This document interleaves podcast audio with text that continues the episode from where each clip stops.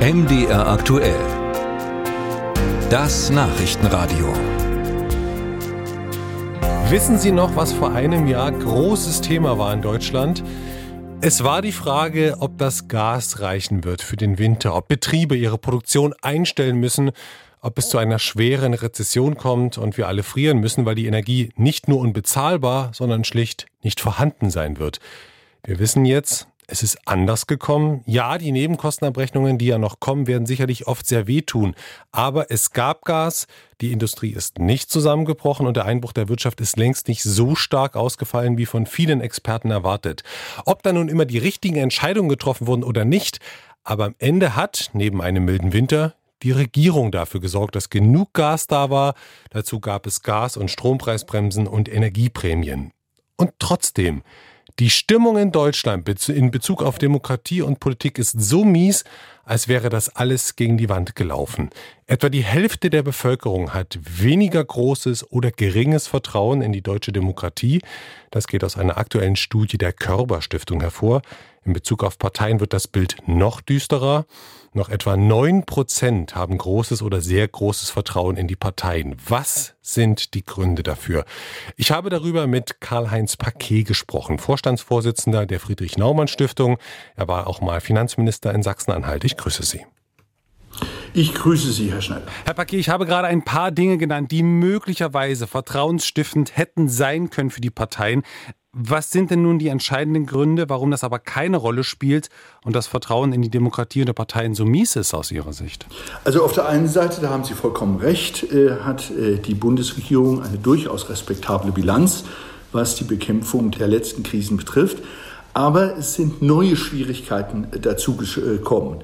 Die wirtschaftliche Stagnation in Deutschland spielt eine äh, überragende Rolle. Der Krieg in der Ukraine schafft natürlich weitere Unsicherheit. Auch die Energieversorgung äh, bleibt äh, gefährdet. Es gibt noch immer eine Transformationsunsicherheit mit Blick auf den Klimawandel. Die Flüchtlingswelle, die Asylfragen stehen wieder im Vordergrund. Es ist also doch eine lange Latte von äh, Krisenelementen, die äh, die Stimmung eintrübt. Insofern bin ich nicht äh, überrascht über die Vertrauenskrise.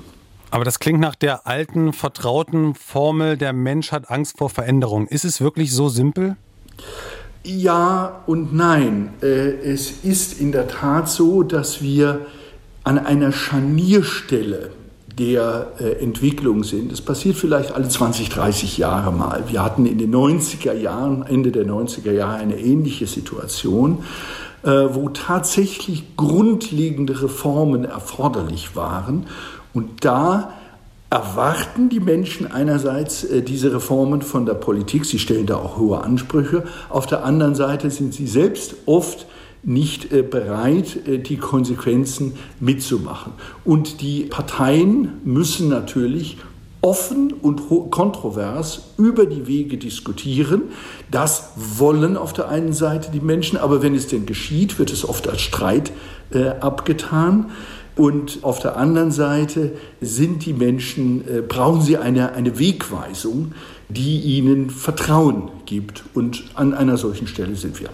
Herr Paquet, jetzt haben wir viel über Vertrauen gesprochen. Was macht denn für Sie Vertrauen aus in Politiker? Also was ist politisches Vertrauen eigentlich?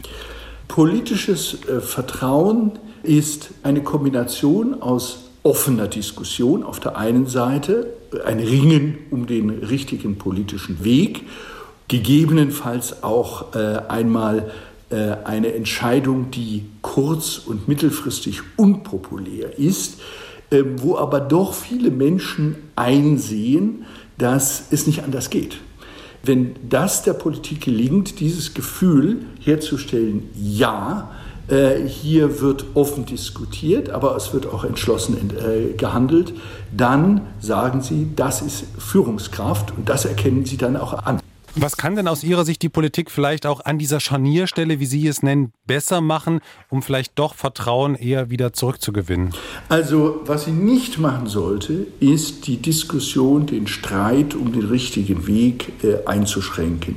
Da gibt es übrigens in dieser äh, zitierten Umfrage auch ein positives Element. Die Menschen sagen, äh, das Spektrum der Parteien repräsentiert heute mehr als vor einigen Jahren, breitere Positionen. Das ist außerordentlich wichtig. Also das braucht man, das gehört zum demokratischen Einmaleins. Da können wir nicht äh, und sollten wir nicht zurückstecken. Hm, welche Rolle spielen denn dabei vielleicht auch die Medien, dass es so ein negatives Meinungsbild gibt? Die Medien sind natürlich Verstärker dieses Prozesses. Das ist kein Vorwurf an die Medien, das ist gewissermaßen auch der Job der Journalisten zu berichten.